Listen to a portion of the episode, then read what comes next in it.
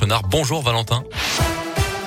Bonjour Mickaël, bonjour à tous. On commence par vos conditions de circulation et attention, 2 km de ralentissement actuellement. Ça se passe de Fézin à Saint-Fons sur la 7 en direction de Lyon. À la une de l'actualité, les morts pour la France dans l'accomplissement de sa mission. Un soldat a été tué au combat au Mali hier matin. Tireur d'élite de 34 ans, il était en opération de reconnaissance d'un groupe armé terroriste avec les membres de son commando français. Il a malheureusement été touché par un tireur embusqué selon l'état-major des armées. Nouveau samedi de mobilisation anti-pass sanitaire à Lyon. 3 parcours de prévus. Un premier à 14h devant le palais des 24 colonnes pour un défilé jusqu'à la place Guichard.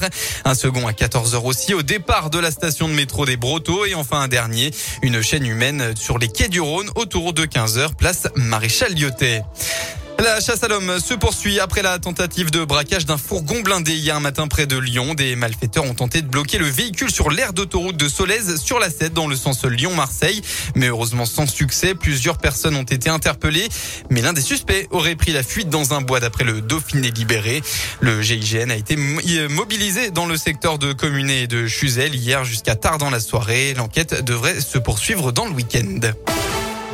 6e édition du Grand Déballage. Aujourd'hui, le réseau des médiathèques de Bron vous propose une vente de livres, CD, DVD et revues entre 1 et 3 euros ouvertes à tous. Plus de 11 000 documents seront à la vente cette année. Ça se passe de 10h à 18h à la médiathèque Jean Prévost. 2 concerts accompagneront la vente.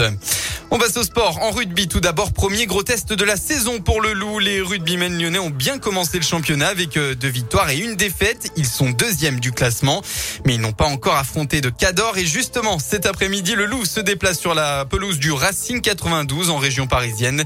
Pour le 2e ligne, Kylian Guérassi, ce sera le premier gros test et ça permettra de connaître le réel niveau des Lyonnais. C'est un match où on sait que ça va être un des plus durs de la saison, je pense. Premier gros déplacement.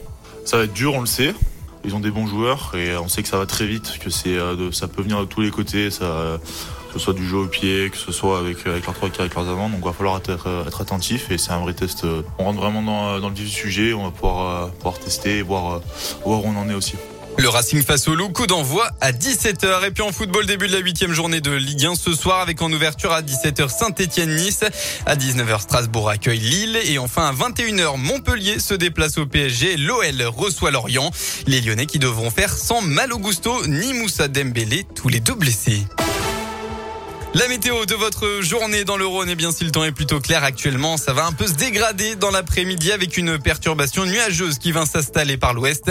La grisaille va dominer la journée avec même quelques rares averses attendues dans le département. Côté Mercure, eh bien, il fera au maximum de votre journée entre 24 et 26 degrés.